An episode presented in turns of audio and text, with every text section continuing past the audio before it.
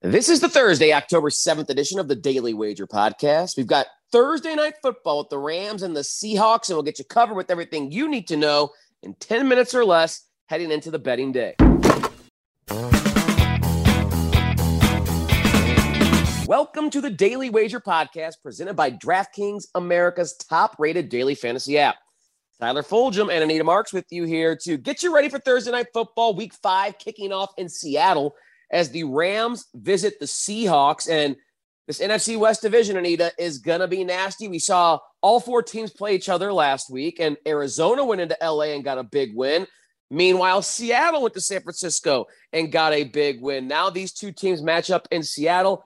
Rams favored by two and a half, not quite three at most shops. A total that is, I think, the second highest on the board, only to the Bills and the Chiefs sitting at 54 and a half. Let's attack the game first, and then we'll get into some props. Which side? What way on the total? How you leaning when you look at game script that you're developing? Yeah, listen, I love the Rams here, especially at minus two and a half. Um, gives me a little bit of pause, though. I'm curious to get your take on that. Um, also, I like the Rams over 27 and a half team total points. Uh, the pause is I really think this line should be three, three and a half. Tyler, this is Seattle Seahawks offense. Uh, they've yet to run 30 offensive plays um, they only have four offensive plays inside an opponent's 10 yard line. They struggle on converting on first downs, only second to the Texans. They have not created an offensive identity. I know they've got a new offensive coordinator. Carson is injured. Alex Collins might get the start in the backfield. Not a great favorable, mat- favorable matchup for DK Metcalf, um, who we'll see if, you know, Patrick Ramsey, he hasn't shadowed anyone, but yeah, Jalen got to assume that he's going to have a large percentage of time on Metcalf. I just don't. I'm just. I don't understand how this line is is is two and a half. Like I said, I think it should be three, three and a half in some places. So you know what I'm going to say here: run, don't walk. Get it right now. right? You've got Aaron Donald getting after Russell Wilson through the interior portion of the line. The Rams eighth highest blitz rate. They have a plus nine sack ratio against their opponents. I, am all over the Rams here. And again, I just, I, you know, I, I love their offense. I've been talking about them all season. So again, Rams minus two and a half, and they're over at 27 and a half team total points.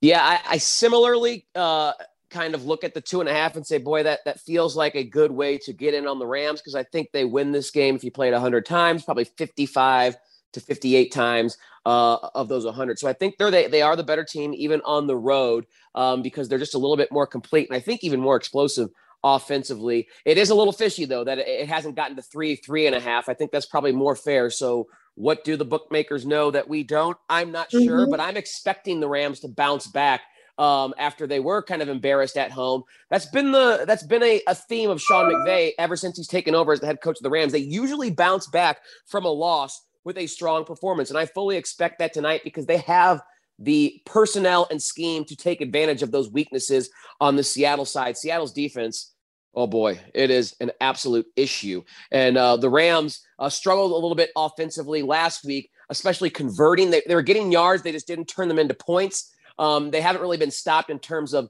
a defense limiting their efficiency to move the football, but Arizona uh, limited their efficiency to score the football in the last game. So I fully expect them to continue to put yards up in chunks. And I think the reg- positive regression will come in this game where they do score. So I do lean Rams two and a half. I do like Rams team total over 27 and a half. I would play the total over 54 and a half because on the other side, the Rams defense has not been what we expect after what they did last year. They've had trouble um, kind of, you know, transitioning from Brandon Staley to Raheem Morris, losing someone like John Johnson. I don't think that gets enough um, enough attention for what it did to kind of limit the ceiling of the Rams last year. Johnson's one of the top five safeties in the NFL. Now he's quarterbacking the Cleveland defense, which has looked really good so far this season. They also lost Troy Hill, which is their number three corner and a starting caliber corner. And now David Long has stepped into that spot and hasn't been quite as effective um, as someone like Troy Hill was in recent seasons. So this defense is still evolving, still adjusting to a lot of pieces that they lost. That's not to mention one of the emotional leaders,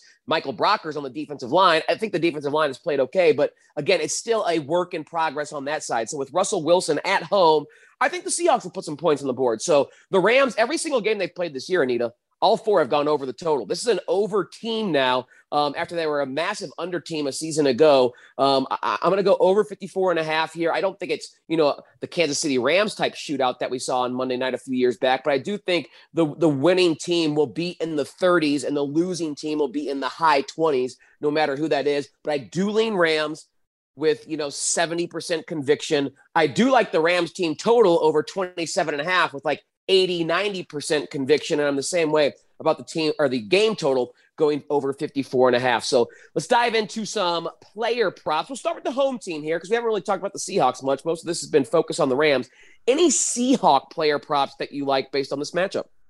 Yeah, I mean, the only one, and you're probably going to disagree with this, and that's Russell Wilson under one and a half touchdown passes. Like I said, Seattle's only had four offensive plays inside their opponent's 10 yard line. Carson is banged up. Not sure if he's going to be able to go tonight. Alex Collins does nothing for me. Um, and and I, I, think the wide receiving corps is is up against uh, some some good competition in regard to the Rams DBs and I think Aaron Donald really makes it a miserable night for Russell Wilson. So I'm going Russell Wilson. I know, I know. Anita's Anita's going with an under. I know, I know. Stop this. So, uh, but under one and a half touchdown passes for Russell Wilson. I also like under 71 and a half receiving yards for DK Metcalf. So I, I take it back. So those are my two Seattle Seahawk prop bets, and they're both unders. Whoa. Yeah, I I, I see um 75 and a half for Metcalf on Caesars, and I, I probably would stay away from it because I think Shane Waldron is using Metcalf in different ways this year to try and get him away from the coverage of Ramsey. And Ramsey hasn't, you know, shadowed number one receivers as much as he did last year. Raheem Morris is using him more in the slot to affect the run game as much as the pass game from a season ago. But I I understand if that uh, changes, if the game plan and scheme changes, and Raheem says, guess what? We're just going to erase DK Metcalf, then absolutely. If you think that Jalen Ramsey is going to up his percentage of shadowing in this matchup, under is the strong play for Metcalf. I'm going to pass on Metcalf and I'm going to attack Tyler Lockett instead. And I'm going to go over there because in case Jalen Ramsey does see more DK Metcalf, that opens things up for Tyler Lockett against cornerbacks like David Long, who have, haven't been quite as efficient or as good as uh, the other corner, or as Troy Hill, like I said a season ago. And this defense has given up more explosive plays downfield in four weeks already, it seems like, than they did in all of 2020. So Lockett, who is kind of the, the deep ball specialist with uh, that chemistry he has with Russell Wilson, who throws one of the best deep balls in the NFL, he's got a lower threshold. His total is only 69 and a half. I would go over that because in case Metcalf is held to the under, it's more likely than that the, the yardage that Russell Wilson gets, and he's going to get some yardage in this game, is going to come from Tyler Lockett. So I'm kind of passing on DK Metcalf and thinking, let's focus on an over instead for Tyler Lockett, who is far less likely to see shadow coverage from someone like Jalen Ramsey. So not much that we really have conviction on on the Seattle side. I imagine with the way you are developing a game script, we're going to get classic Anita Marks overs on the LA Rams side. So lay it on me, honey. What you got? You know it. Um, you know me. I love Matthew Stafford. I was so excited to see what him and Sean McVay were, were going to um, concoct together. And sure enough, you got to love it. Sean McVay is going to scheme for Stafford tonight against that uh, Seattle cover three. Um, Stafford is getting the third lowest pressure rate this season great offensive line play. God bless, they stay healthy. And it's not like the Seattle Seahawks are pressuring anyone. So I'm going over two and a half touchdown passes for Matthew Stafford tonight. I wouldn't be surprised. I'll be honest, I wouldn't be surprised if there was a bet out there that I could bet that he'd toss three touchdown passes in the first half. I'd Ooh. lay it. That's how that's how great of a night I anticipate for Matthew Stafford. Now, interesting storyline that has developed here. Okay. Um, and, and I spoke to a few, Lindsay, of course, who covers uh, the Rams. I know you know her well because they're yep. your team. Um, I, I was texting with her yesterday, and you know, Robert Woods really discouraged, really upset, really angry, really frustrated with the fact that he's not been a big part of this offense. Okay. As we know, Cooper Kupp's getting his, DeSean Jackson one week, Van Jefferson getting his. Like tonight is going to be Bobby Woods coming out party. And Sean McVay even alluded to that this week. So I like over five and a half receptions for Robert Woods, over 60 and a half receiving yards. I think Sean, I think they scheme for him. I think Stafford knows the importance of keeping your wide receivers happy Mm-hmm. I think Stafford's going to look for him. So uh, he's part of 80% of the passing routes. And, uh, and the Seattle Seahawks, by the way, have given up over 450 total yards to to their uh, their to their opponents. So I'm expecting a really monster night for Robert Robert Woods. I'm going to put him as my captain's pick, by the way, in a lot okay. of my DFS lineups. Um, Darrell Henderson over 62 and a half rushing yards. He's now he's their every down back. Sony Michel unfortunately fumbled the ball. No, no, no, no, no, sir. You're out. Let's get Henderson back in. Seattle's rushing defense is allowing over four, 4.4 yards per carry this season. So I expect so my, my game script, very heavy Stafford first half, very heavy Henderson fourth quarter. And, and him going over that 62 yep. and a half rushing yards in the fourth quarter. Two other, well, one other one that I really like is Van Jefferson, longest reception over 19 and a half yards. Um, there have been 46 passes against the Seattle Seahawks secondary that have gone for 10 yards or more, third most in the NFL, giving up a completion percentage of over 60% to those passes.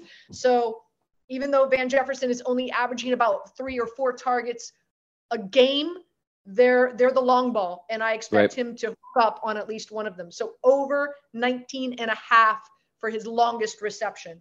Those are my Rams prop bets. All right, here's what I got mostly overs as well. I think you're going to look at Stafford over 300 and a half passing yards. As uh, mentioned, uh, you mentioned the Seahawks are giving up 450 yards to opposing offenses. They've been awful, and the Rams have one of the most efficient offenses in the NFL, and that is triggered by Stafford. So I think he does have a big day through the air. Everyone is on Bobby Trees. I get it for good reason. Here's how I'm going to attack it instead, uh, because I'll wait to believe it when I see it. I do believe there will be a game plan to get Robert Woods uh, more touches and more involved in the game. But I think it's going to come at the expense of a guy you just mentioned, Van Jefferson. So I'm actually going to play under Van Jefferson 43 and a half receiving yards. If you go back to last week against Arizona, the wide receivers coach for the Arizona Cardinals is Shawn Jefferson, Van Jefferson's father. So I think with his dad in the house, there was a game plan to get Van Jefferson involved early and often, and it worked. Jefferson had one of his better games as a pro, found the end zone. I think he had six catches for 70 yards, something like that. And Robert Woods, again, was kind of left behind because Cooper Kupp is always the alpha there with his 35% target share. Now we go to Seattle, and everyone and their mother thinks that Robert Woods is going to get targeted a lot, which I believe is the case. That has to come at the expense of someone. It's not coming at the expense of Cooper Kupp. I think it's going to come at the expense of Van Jefferson, who actually might also lose some uh, targets to DeSean Jackson. I think we could see another DeSean Jackson game like we saw against Indy, because as you mentioned, Seattle is giving up all kinds of explosive plays down the field. Who's the speedster who takes the top off the Rams defense? It is DeSean Jackson. So I think Jefferson may fall to fourth in the pecking order in this particular matchup because he was propped up with his dad in the house last week. And now we're going to see Robert Woods because he's disgruntled, and maybe DeSean Jackson get a few more looks because Seattle's defense can't keep anyone in front of them, and no one gets behind defenses better in the NFL, maybe outside of Tyreek Hill, than DeSean Jackson. So I'm going to go under on Van Jefferson, 43 and a half yards. Every other receiver, I'd probably go over. Darrell Hender- Darrell Henderson, I should say. You're right. 88 and a half total passing or receiving and rushing yards. I think he's going to have a big game because he, he's seeing 90% of the snaps and 90% of the touches in this backfield when he's healthy, and he's healthy right now. Um, anytime touchdown for Henderson, I think was plus 105 when I looked last night. So I think very likely if they're inside the five yard line, they give him the rock and let him pound it against the team that hasn't stopped anyone's run. So I'm really on overs with every Rams skill player except for Van Jefferson for the kind of theory I'm throwing out there that uh, Woods and DeSean Jackson might get the second and third looks from Matt Stafford. So that's how we're attacking Thursday night. Let's real quickly jump into Major League Baseball because we had a great game last night in the NL wildcard playoff play. Chris Taylor, the hero for the Dodgers, sending them to the NLDS against the Giants. We do have two matchups tonight, or today, I should say, uh, throughout the day in Major League Baseball, both on the American League side. First, White Sox at Astros game one, Rays uh, hosting the Red Sox game one. I don't really have really have a play for the um, game one of the White Sox Astros series, but I do like the White Sox in that series. As a matter of fact, they're my pick to advance to the World Series and represent the American League. Uh, as far as the Rays, Red Sox, I will lay the the 153 on the uh, money line with the Tampa Bay Rays at home this season. Uh, they were 45 and 19 at home as a uh, favorite, which is a 70% hit rate, and a price of minus 153 implies a probability of about 60, 61% that they win this. So I think there's a 9% edge that you get there by just laying that money. I hate doing it when it's above a dollar 50, but the Rays were dominant in this situation during the regular season. 70% of the time, they won the game outright, didn't matter the score. They were just a money line winner 70% of the time when they were a home favorite this season. And that, of course, is the case in game one. Is there anything you like on the MLB card, or is all your focus on Thursday Night Football?